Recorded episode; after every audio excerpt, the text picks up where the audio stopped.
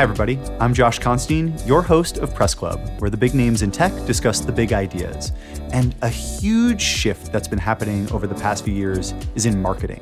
So much has changed because of COVID, and now finally the sort of release from COVID. We're seeing a return to IRL events. We've seen massive changes to ad targeting with Apple's new rules. We're seeing meme marketing exploding and brands starting to act weird just to stand out. And we're going to be talking with two incredible CMOs today to discuss what is changing and how can you adapt your marketing strategies to make sure you're doing it the modern, the right way. So we're here with Jim Stoneham, a true legend of marketing. He was the CMO of Stripe and formerly New Relic. He sold his startup Opsmatic to New Relic and another company to Intuit before that and worked at Apple and Yahoo and just an unbelievable wealth of knowledge on the marketing space, and Stacy Politi, who is currently the CMO of Main Street. And if you're not as familiar with them, they are an incredible startup that helps you earn free tax credits for your startup. They get you like $52,000 on average in free tax credits for your company. So definitely something to check out if you're not familiar with Main Street. And Jim also had some huge news. He actually just joined our venture fund Signalfire today as a full-time VC to help our portfolio companies think through their marketing strategies. So super excited to have you guys here today. Jim, Jim, maybe you can just kick us off. I'd love to hear a little bit about what are some of the major changes you've been noticing going on in marketing the last few years. Thanks, Josh. Thanks for having me today. So much has been changing. So obviously, the last couple of years have met people completely retooling how they approach their marketing to the market with loss of in-person contact with their customers as well as just like changing attitudes among consumers and businesses alike as the impact of covid has landed on people and also like we're acting more and more like a global community as well. So I've, I've seen a lot more interest from every part of the world in what the rest of the world is doing. And obviously, there's major events going on right now that, that shape the entire world. So, in terms of shifting, like the importance of connecting with people online is greater than ever. You're seeing a lot of companies retool for moving their events online, their customer interactions online. Now we're facing the move back to in person events. So, how are we going to balance those two things together? And the smart companies are thinking about how to continue a hybrid strategy going forward when it comes to kind of interacting with customers. But it's also about getting to know kind of the hopes and aspirations and dreams of the target customers and prospects, which has always been essential to great marketing, but even more so now because people are no longer just having just their business hat on, they're thinking their entire 360 all the time. So thinking about like I call it talking to people in their mind and their heart at the same time is becoming even more essential as you're reaching out to people. So there's just a couple quick things that I've been observing recently. Stacy, I'd love to hear your thoughts on what else has been changing recently. Thanks for having me. I agree with all of those across the board. And also, something that's been really refreshing to me as a startup marketer is the acceptance of lower production value. You kind of see this across the board. When we first went into lockdown and in the pandemic, we weren't able to produce the high quality content that we once were, whether it was like full on commercials or even just from being out of the office and having to do things at home. And we saw that a lot of content creators were becoming the big influencers and trusted voices outside of their living rooms. And so watching brands adopt those methods has been something that I've really loved seeing and imagine will stay for quite some time. And again, this back to IRL events, but this normalization of virtual events. Previously, it was really hard to get people to join or even guests to join because they were in all different parts of the country. But it really became the norm over these past two years and is something that I think will stick around for quite a while, even when we all return to office and back to normal. So it's been quite nice. I'm very excited to talk a little bit more about if event marketing can even really be effective and if there's been a ton of fatigue. But I want to jump into that low production value thing. It seems like that might be a repercussion of this shift away from what we called the Instagram aesthetic.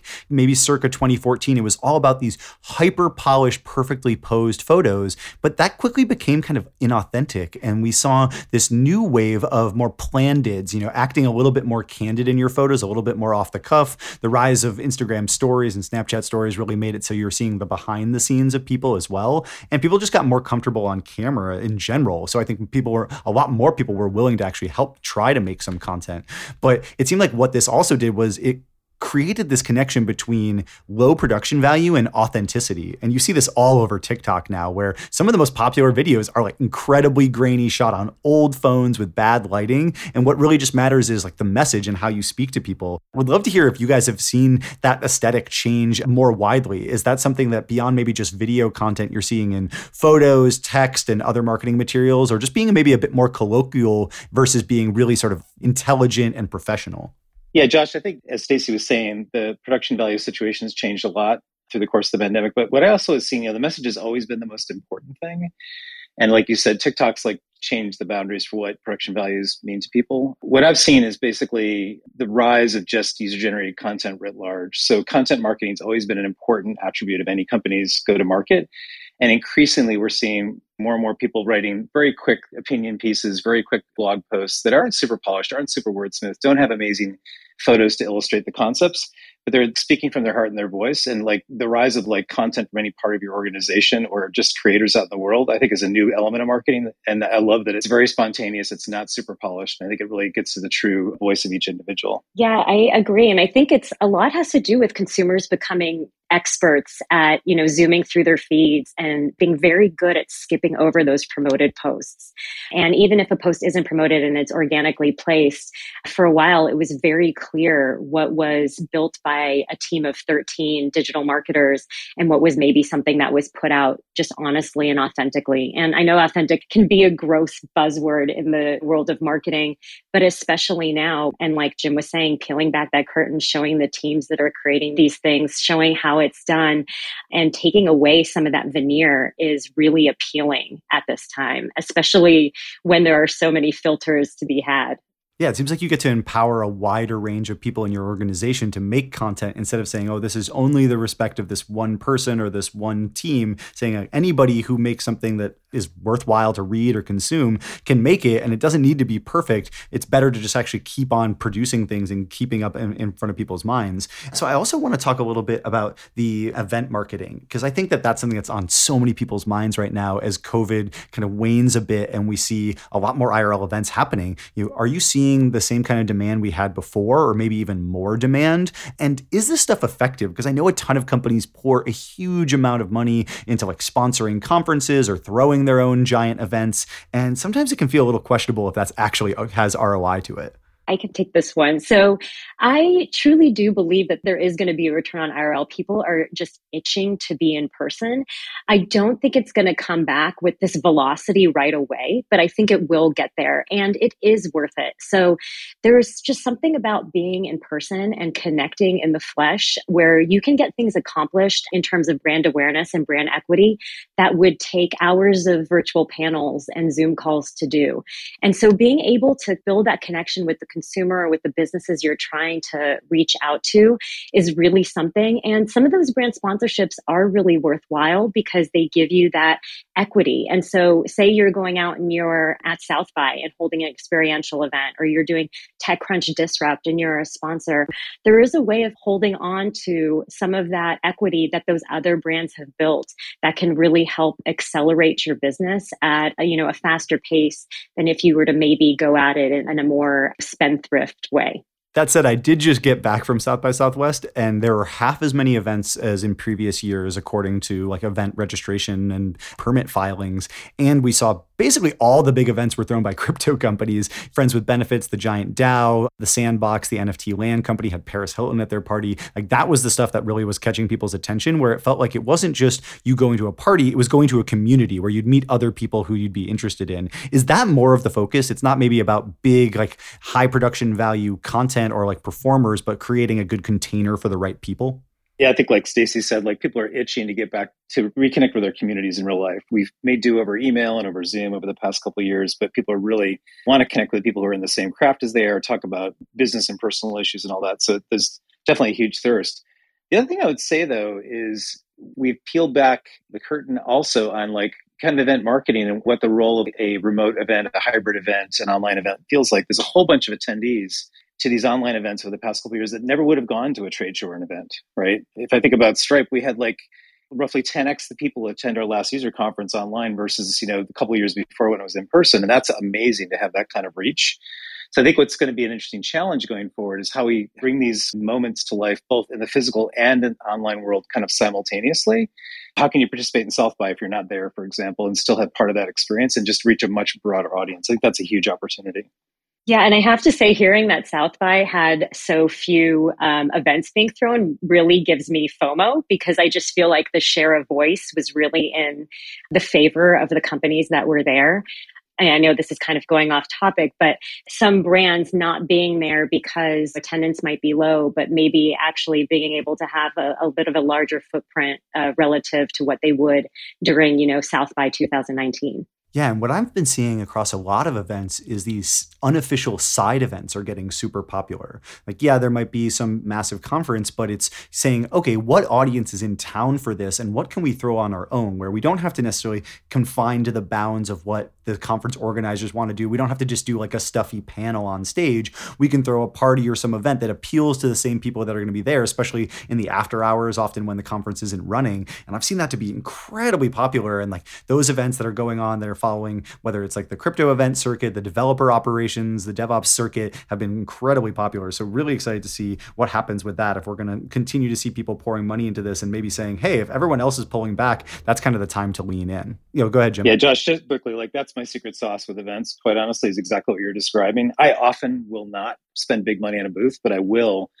get a hotel suite and sponsor a little off the side event or invite customers in. And I find those to be amazing opportunities to engage. Like you said, given that that audience is in town, I'm a big believer in taking that approach. I think it's very effective. That's very swanky of you. That sounds pretty fun. Okay, so I want to talk about some more major issues that have been hitting the space recently. One of the biggest things is that it feels like the market has gotten so crowded, especially in online social media, that the only way brands are kind of sticking out right now are by being kind of especially weird. You see like Liquid Death performing really well, where they kind of break a bunch of norms, challenge a bunch of your assumptions, and really stick out in those feeds. So I feel like we saw this a while back with like Doritos getting much more serious about very silly, funny ads for the Super Bowl and now it's kind of trickled down into the startup world. And Stacey, I know you guys have done this with Main Street. You've done a bunch of really funny things that are a bit more meme-like, or at least being very blunt with your audience. So would love to hear you guys' thoughts on that specifically. Is like, are we going to see more of this meme marketing? And do brands have to like adopt a completely irreverent voice to stand out, or can you still be that like very professional, very staid, very reliable voice and get traction and get attention? Well, I think you can still be that reliable, trusted voice once you get the traction. But I think a lot of times putting yourself out there, being irreverent is the way to get started. And especially like we were talking about some of the meme marketing and some of the weirder stuff that some brands do. It kind of goes back to what we were talking about low production value. It can be an inexpensive way to really foster community and be more human to the people that are following you or even the people that aren't following you. It's also a more likely way to get shares, especially with something like Main Street. You know, we're a, a fintech brand. We're not necessarily going to be something that people are going to want to share with their friends for fun because something is silly or funny, unless we can come up with something really creative. And so that's really a tried and true tactic, especially for smaller businesses with smaller followings, in order to get people a little bit in your corner and rooting for you as a company. Yeah, that brings up one thing that the CEO of Liquid Death said when he came on Press Club recently. Was he was talking about how you need to have an enemy. Like you got to start beef with somebody and make them the enemy. And in this case, they were like, we're just going to say plastic is evil. Death to plastic is their kind of brand identity, and they found that to be really powerful. That like you pick an enemy, you become the ally of everyone who also hates that enemy. It's funny because I've been following them and following all of the stuff they've been doing. I mean, the hashtag death to plastic is all over the place. Murder your thirst. Thirst is also an enemy of many. So I agree. It is kind of like starting a little bit of a rumble and finding ways to get people to root for you. And so we try and do that on social for Main Street. And I think it's just a way for people to really connect. And the same way where people have fandoms, it's kind of like how do you become a brand that people want to be a fan of, it's something that can be a little bit manufactured and created with the right type of copy and creative. Yeah, I think the other thing we're seeing is people have seen so much of the standard marketing playbook already that you've got basically ad blindness going on. So it's got to be irreverent. It's got to be different. We're all, as Stacey said, scrolling past the ads in our feed. So stuffing's really got to stand out. And I love the rawness of it and also just often like the very direct and blunt language as well. The comment about this last company is like I had a briefing with a pretty well-known reporter from Wall Street Journal years ago. Said basically, when you pitch me a story, if, if it doesn't have something really new or something that's conflict, I'll invent a conflict if I need to to get it noticed. And I think that's true of human nature. Is they want people love the heroes and the villains. One thing of, about that kind of concept of allies is that we see a lot of these like upvoting pods that that's become super popular is how do you organize like your entire community, all your allies to come and like mob up on your social media when you have a big announcement that way you can get that extra reach. Have you guys seen that to be effective still? I think that was a huge part of like Instagram marketing back in the day. They called them pods. People would like literally sign up. It's like, okay, every time we post one of these links, everyone has to like. If you don't like, you get kicked out of the pod and you don't get promoted by it anymore. You know, I know the algorithms are trying to kind of figure that out. And you see pretty smart attempts at that from things like Hacker News and Product Hunt that are basically trying to, you know, create anti-spam measures so you can't astroturf new products. But are you seeing those upvote pods work? Is it worthwhile to spend that time? Or are you really just kind of like creating this echo chamber where you're just showing your own content and marketing to your own team and it's not actually really reaching the outer sphere? So I haven't really invested time in the upvote pods lately. I used to work in media and entertainment, and those were actually very effective to get shows brought back on air after they've been canceled. So that was something that once we had a very, very large dedicated fandom for a certain property was something that we could put in place. From where I stand now, working in the startup world, it's a little bit tougher because it's harder to get people on board unless they already have something. I guess this is where the liquid death strategy comes in, has something that they're fighting against. So it's not something that I've seen lately, but in terms of in my old days of bringing shows back, I've seen Community was one that I worked on where it was canceled multiple times and brought back by pure fandom. That's amazing.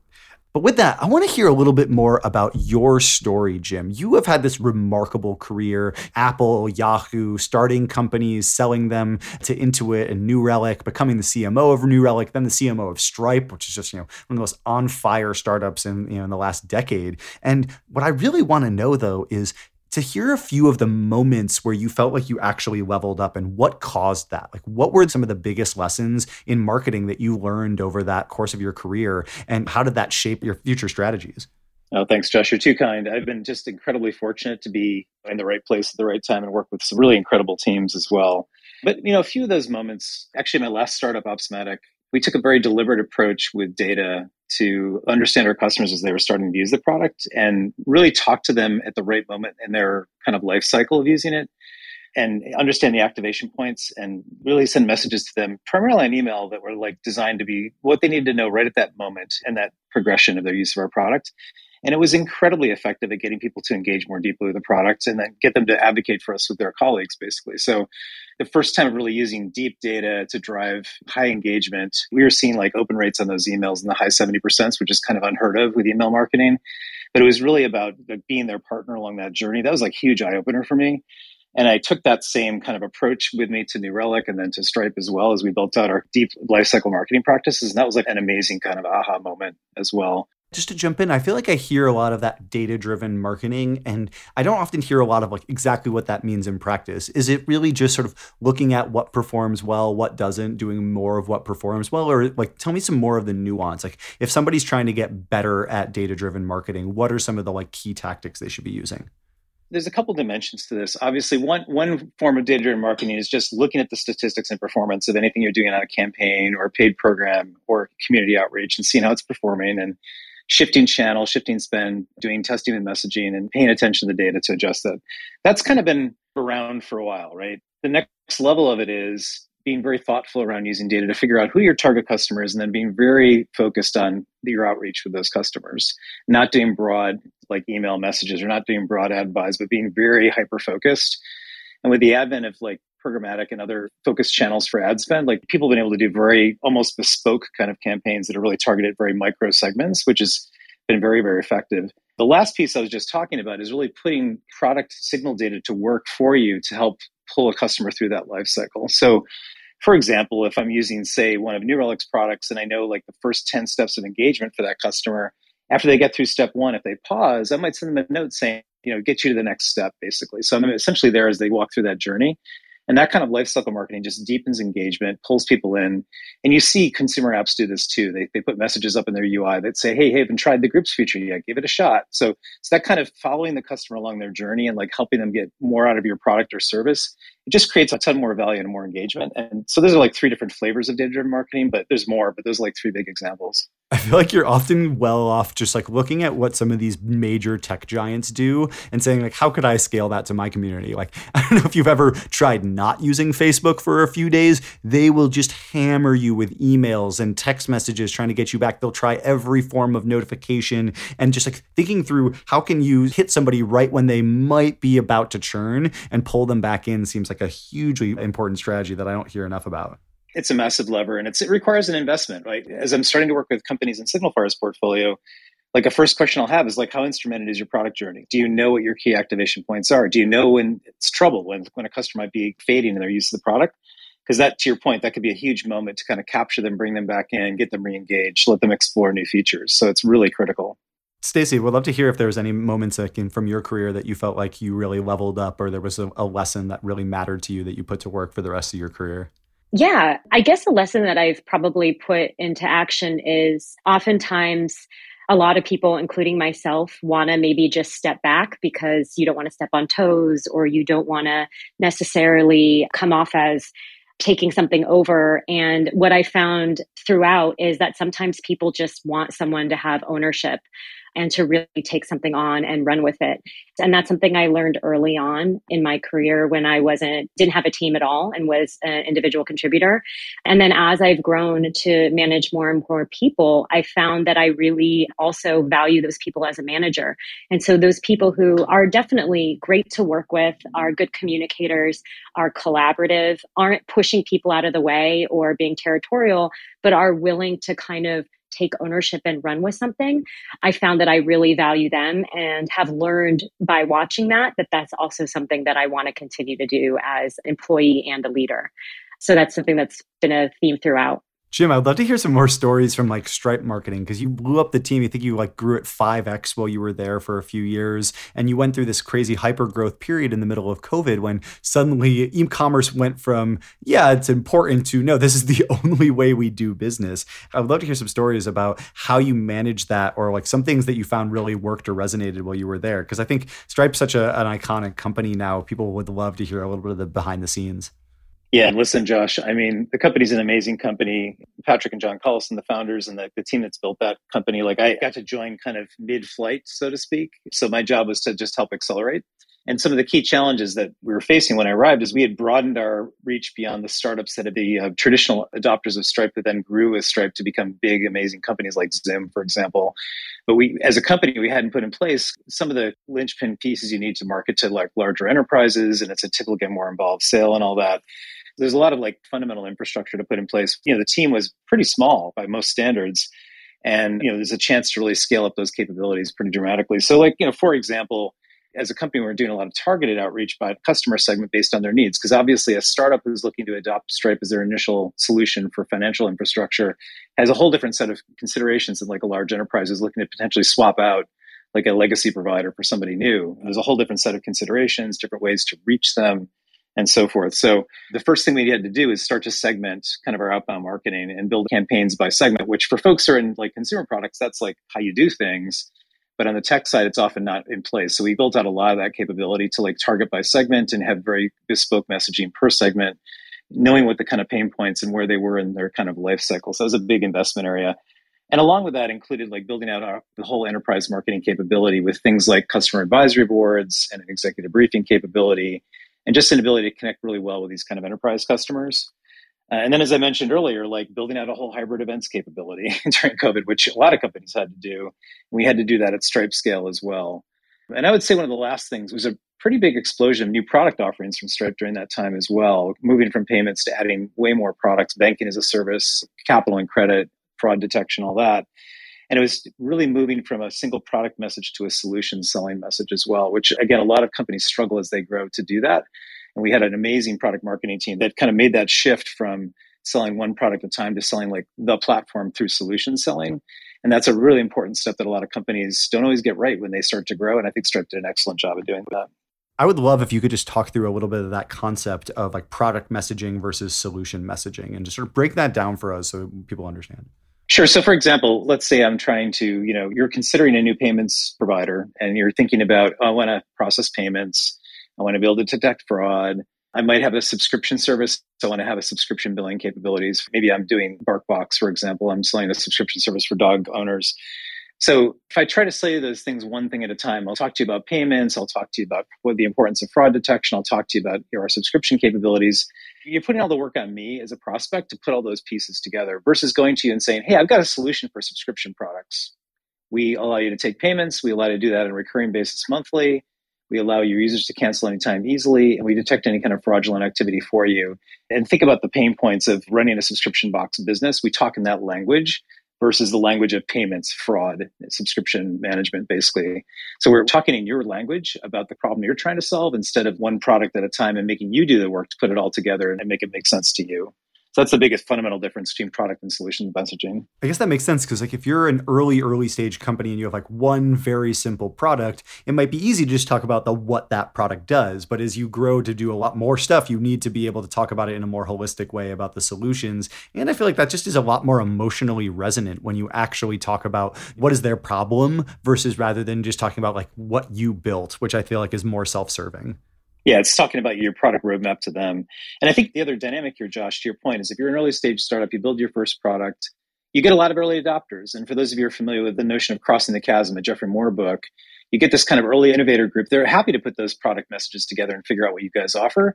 But then you've got this early majority, which is where your big opportunities in the market, and they're less typically willing or able to like lace it all together. And that can typically hold you back from your true growth. So that's why the solution messaging is so important as you try to scale your business. So, one major trend that I've been noticing recently is this concept of a power shift from publishers or organizations to individuals. It seemed like, you know, in the past, organizations were really the ones that controlled distribution means. You know, you were a publication, you were a media site. The individual writers at that news website didn't have that much power because they had to go through you to reach their audience.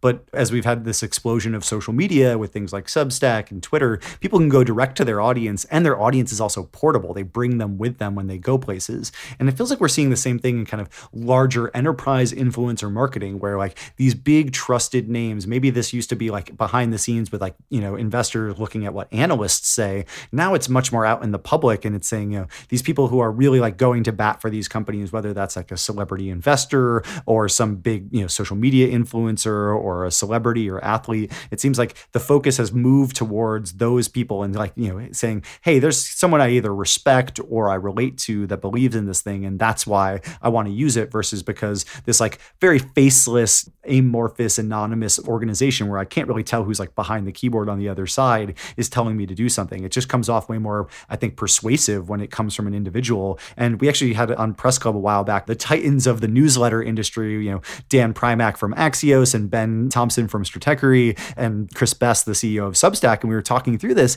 and they were discussing how when you make an email newsletter that comes from a person, it performs better than when you have it come from your organization. And so we'd love to hear your thoughts on this concept of the power shift from publishers to personalities or from brands and organizations to individuals. This is kind of along the lines what we were saying about getting people on board in social to be, you know, with that authenticity. This is something we do on Main Street's website. We found that word of mouth is just such a helpful tool. And it used to be, and it didn't happen over the past two years, but people talking across dinner and talking about a service or a platform they were using and wanting to share it with their friends, not only because it gave them a little bit of boost because they had figured something out and were doing something smartly, but also because it helps someone else. And we find that when we have people talking about us on Twitter and vouching for us as a brand, it leads to higher quality leads and customers that come in with longer lifetimes. And it's extremely helpful. So we try and leverage that as much as possible. And also through things like referral programs. How can we build something that is allowing and encouraging people to do those things that some people feel very comfortable doing naturally, but others maybe have to be incentivized or reminded to do?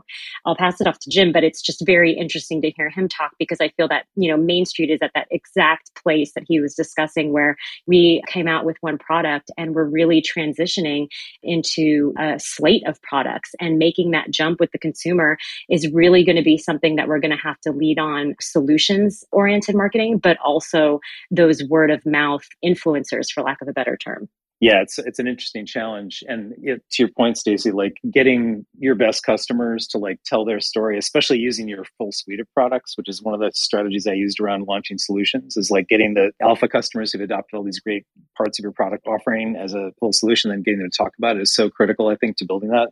What I'd say about all this, Josh, is like influencer marketing has been around forever What's changed is the scale platforms people have now to reach their audience through platforms like Substack and Twitter and Instagram and even Hacker News. It used to be you'd have to call somebody and say, "Hey, what do you think of this company?" But now that person can can have a voice that's really out there at scale, which is why every touch point with a customer is an opportunity to build a stronger marketing advocacy presence because any one person can hop onto Twitter and influence thousands of people that's the negative side. Of the positive side is that you're always trying to cultivate a community where people are just always talking about how they feel about your company, about your product, and giving them a voice too. When I look at a website of a company and I don't see logos of their users above the fold, I get worried about their ability to build social proof around their solution.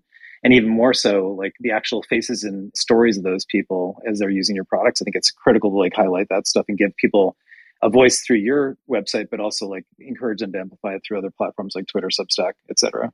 Yeah, it seems like there's this concept of the wall of love. We see this where like there's even products designed specifically to help you aggregate a bunch of the best, nicest tweets about your business and feature them on your website. And it's kind of the more tangible version of like just having a logo wall. Yeah, sure, these companies are associated with it, but do they like really love it or are they just like still paying for it? And I feel like that goes such a long way. We're also seeing new infrastructure. There's a company called Notice that I'm an angel investor in that specifically helps companies just look at at all of the people that follow them on social media or that their followers follow. And it helps them figure out who are and who could be the biggest brand advocates and evangelists for them. And just understanding like these are the people that my followers love and they seem to have some affinity for us. If you just go out and reach out to them and try to partner with them or just give them some special treatment, suddenly you can find you have this like really vocal evangelist behind you, which I think can be massively, massively powerful. So with that, I want to talk a little bit about your big news, Jim. So you just announced today that uh, you know after your career at, as a CEO and CMO for so many big companies like Stripe and New Relic,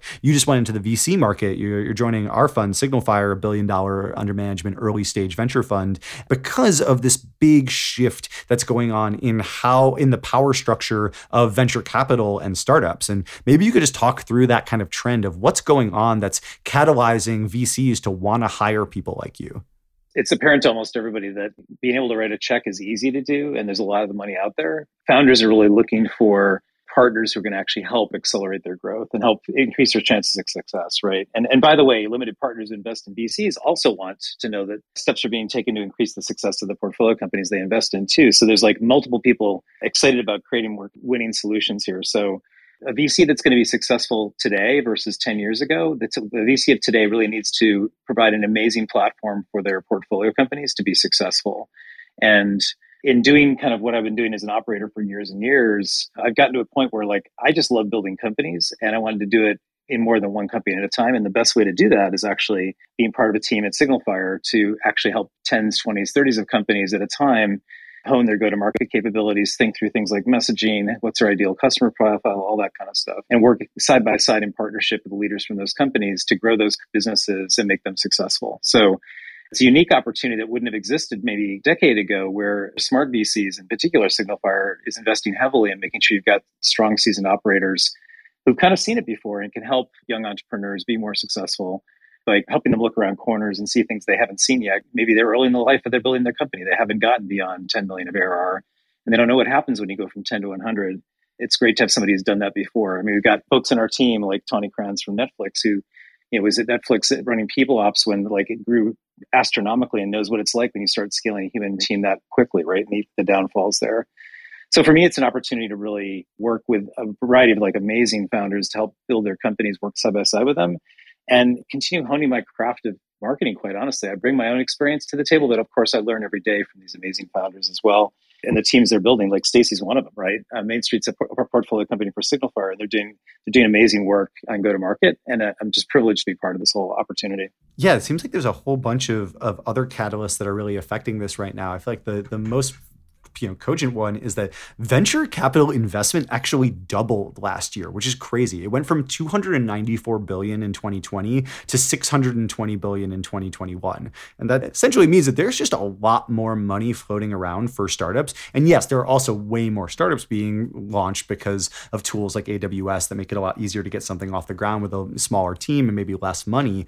But when you have all of this capital influx into the market, it means that it used to be founders had to like scrounge trying to get that like one VC to give them a term sheet. And even good teams could have trouble fundraising. And now it feels like there are enough smart seasoned VCs and there's so much money around that founders just get to pick based on not just the brand and maybe the terms of the deal, but who's going to actually help them after the fact. Whether that's building like design organizations for helping with design at Google Ventures or very specific value adds from solo GPs, I really kind of feel like the next phase of venture looks like, you know, on one end, these massive institutional funds that spend a ton of money but get economies of scale across a big portfolio from creating in-house services that might be expensive and maybe even a single portfolio company could never afford which is like, you know, Signal Fire built this beacon recruiting technology. And it's been a six person engineering team for like six years that has been working on this thing.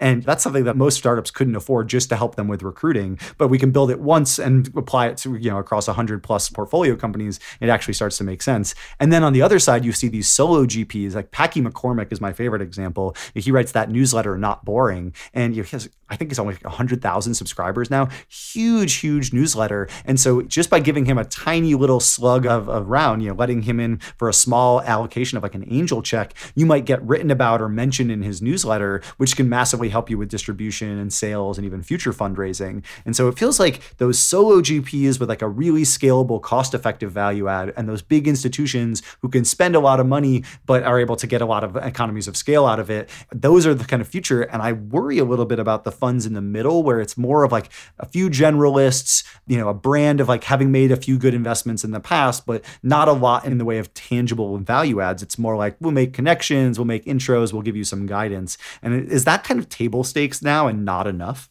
I think what you're getting at is the whole market's turned around where it's the founder led market now, right? It's a founder's choice where they get their investment from. And it used to be the other way around. Certainly when I raised money from my last startup, I was the one begging for funding, basically like pitching our company prospect and hoping to close the lead and then the whole round.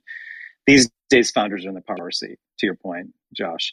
And I think the table stakes are a certain level of support, but I think it's the VCs that go above and beyond that and think really carefully, almost back to that conversation we had earlier about marketing. Like, what are the full life cycle needs of my portfolio companies? What are the problems they're going to have next month and the month after and the month after that? And how do I get ahead of that and really try to serve their needs and help them accelerate and make sure I care enough about it that it's a relentless focus. So, for example, SignalFire measures NPS, Net Promoter Score, within its portfolio. I've never seen that in another VC. And SignalFire NPS, I believe, is 92 right now, which is unheard of. 91. okay, 91. So it, Apple's NPS, I believe, is like 47 or somewhere along those lines. So it's just not even close to the same category of love basically coming back. So I think it's not just investing in the kind of portfolio support capabilities it's also having this kind of continuous loop with your founders to understand what they need next and kind of keep helping to serve their needs. And Web3 is hit. Like, how do we best support founders who are dealing with Web3 challenges, either pivoting their companies or founding new Web3 companies? Like, how do we best show up as an investor and a partner to support them? There's a relentless focus on that at SignalFire. And I think VCs that aren't thinking that way and having a team focused on it are not going to succeed.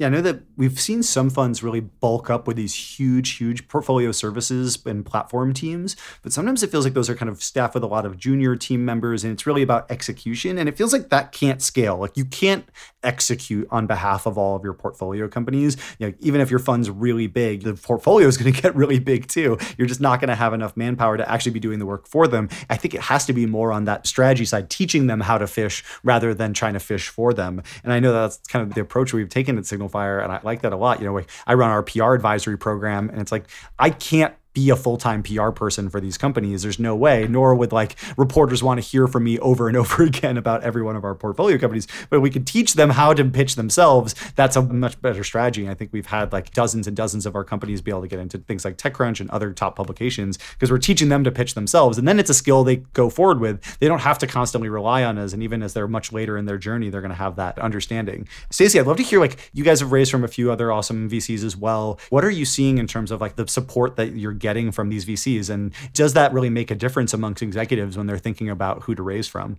Yeah. And speaking from experience, and I promise this isn't a paid placement by Signal Fire, but I mean, you know this, Josh, in my first week at Main Street, you were one of my first phone calls. And it was being able to leverage you and your knowledge that has been really helpful. And like you were saying, it's not about the executors, because we've only spoken a few times in the past six months when we maybe hit a wall or need some guidance or something, or we might, you know, we've reached out to other people on your team. And knowing that Jim has joined is really exciting for us because you guys can't be in the day to day. You can't be in the nitty gritty, but having someone that has years of experience with certain expertise in a certain industry or lane and knowing we can rely on you is really invaluable. So we work with other VCs too, and being able to reach out to all of you for those things that we need when we're stumped has been extremely special. And when talking to certain VCs, of course, as a marketer, I'm always interested to know like who's their team stacked with and who can we leverage even just on a quarterly basis to hit with some hard questions or to help introduce us to new strategies or even connections or partnerships that we might not have been thinking of.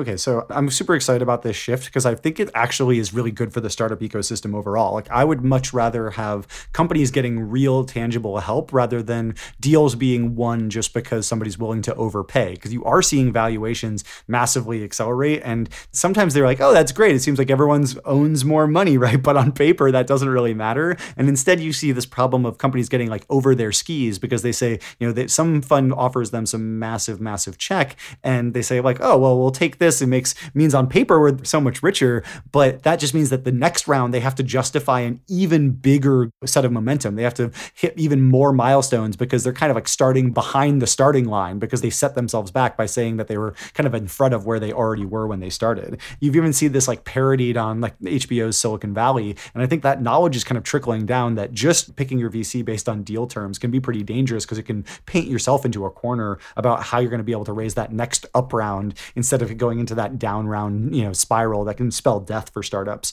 So thank you guys so much for joining us on this today. In just a minute, I'm going to ask you both about one marketing strategy that you think is really powerful right now and one thing that you see people doing that you don't think actually works that well. But before that, I'm going to run through some of the big takeaways from today's show. You know, we talked about the start that there's more community, more globalized because of everyone spending so much more time online during the pandemic, but that also means that we're being exposed to more marketing than ever and that's creating creating this kind of ad blindness. And so instead, what's really starting to work better is speaking from the heart as well as the mind and going with lower production value that can feel more authentic and is more relatable rather than looking like, oh, this is some super rich company who spent a ton of money to make this like commercial, just saying like, you know, somebody talking directly to the camera saying like, this is how it works. This is why it's going to make your life better. And that that can actually resonate a lot better. We've also seen the massive normalization of virtual events. And instead of having to fly people across the country or like only be able to reach your local audience, you are seeing these virtual events that are, are able to maybe 10x the amount of people that can attend a conference, like we saw with Stripe and some of its conferences.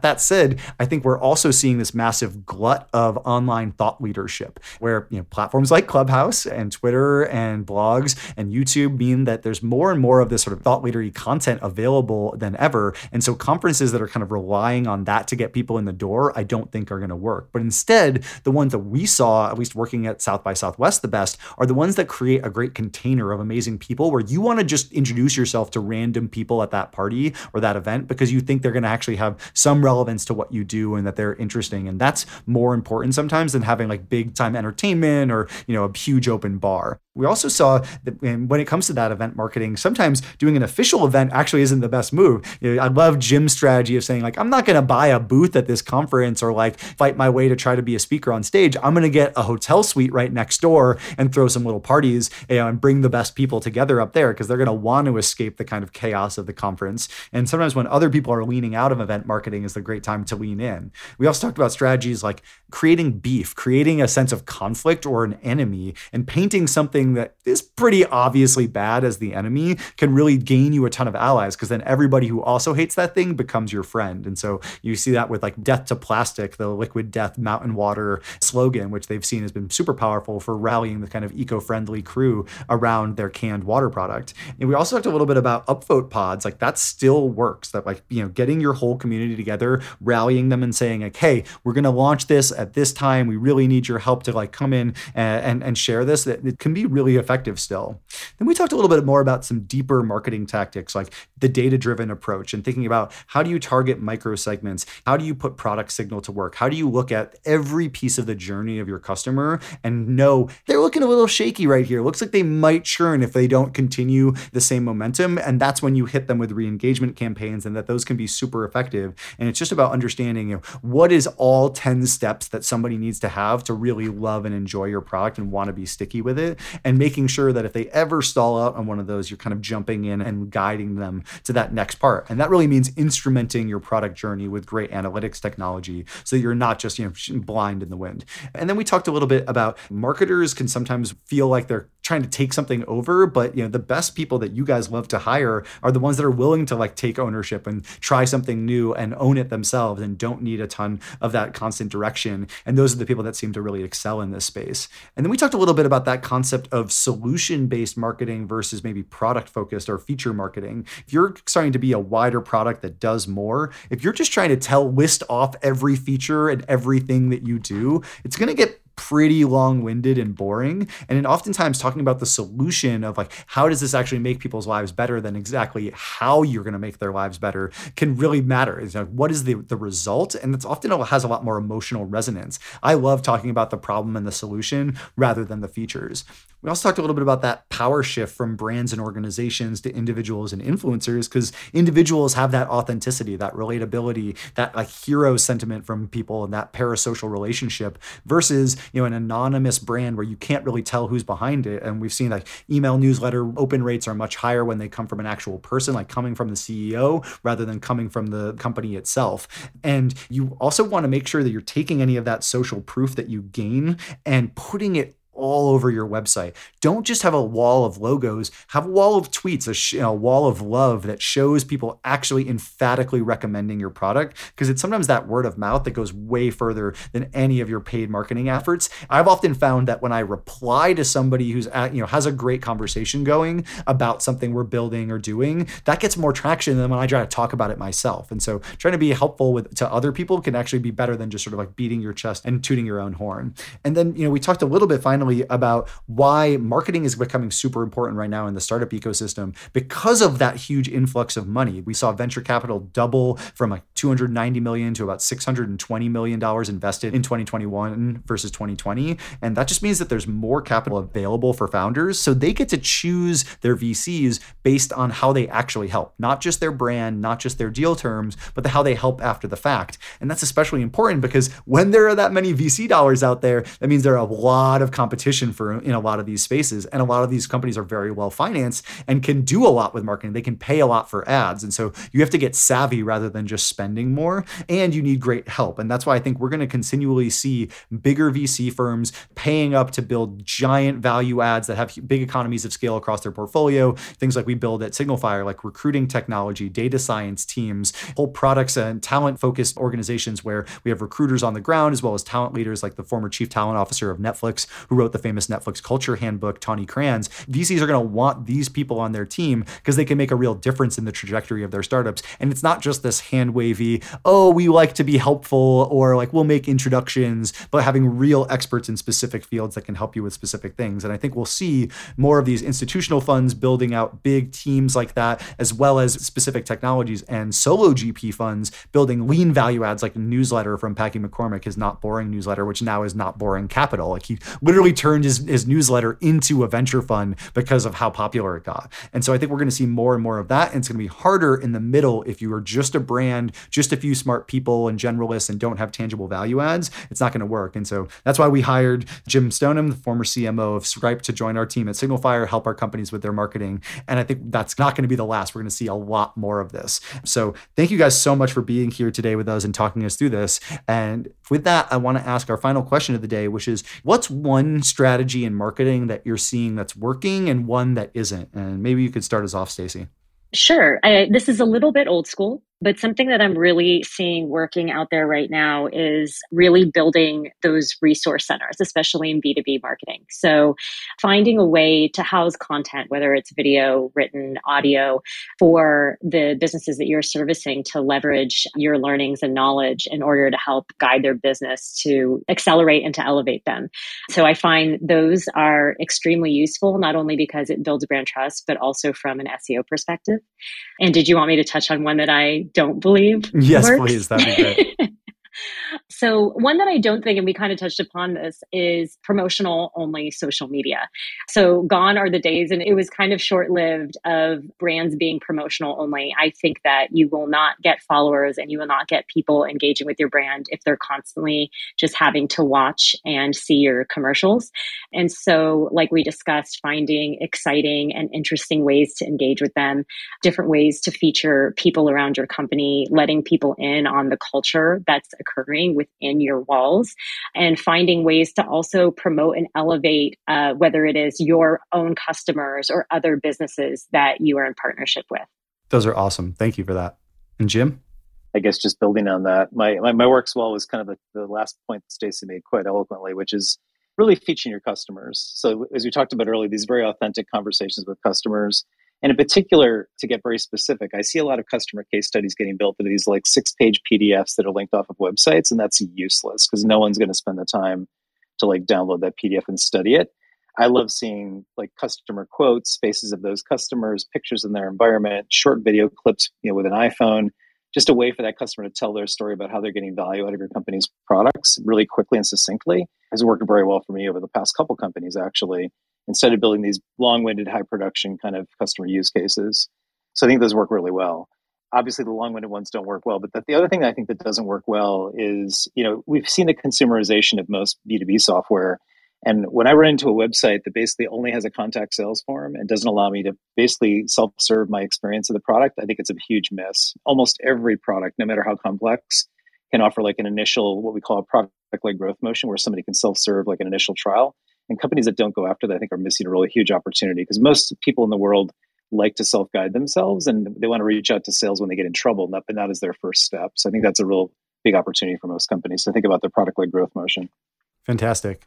I think the big takeaway that we heard today was that it's about being more authentic. It's about getting a little bit weird, getting a little bit outside your comfort zone, toning down the production value, avoiding perfectionism, and just trying to talk really directly to people because I think we're all kind of tired of the BS. We've been absolutely drowning in it for these last two years stuck inside. And so, you know, going and just being real with people is probably more effective than ever before. So I hope this strategies from today from the incredible CMOs. Uh, of Main Street and formerly Stripe, and now a partner at Signalfire, Jim Stoneham and Stacy Politi from Main Street have helped you out to think through your own marketing strategies and find your own voice. So thank you so much for being here on Press Club, where we bring the big names in tech together to talk about the big ideas. We love having you part of our community. Check out our newsletter, our podcast, and our future Clubhouse shows.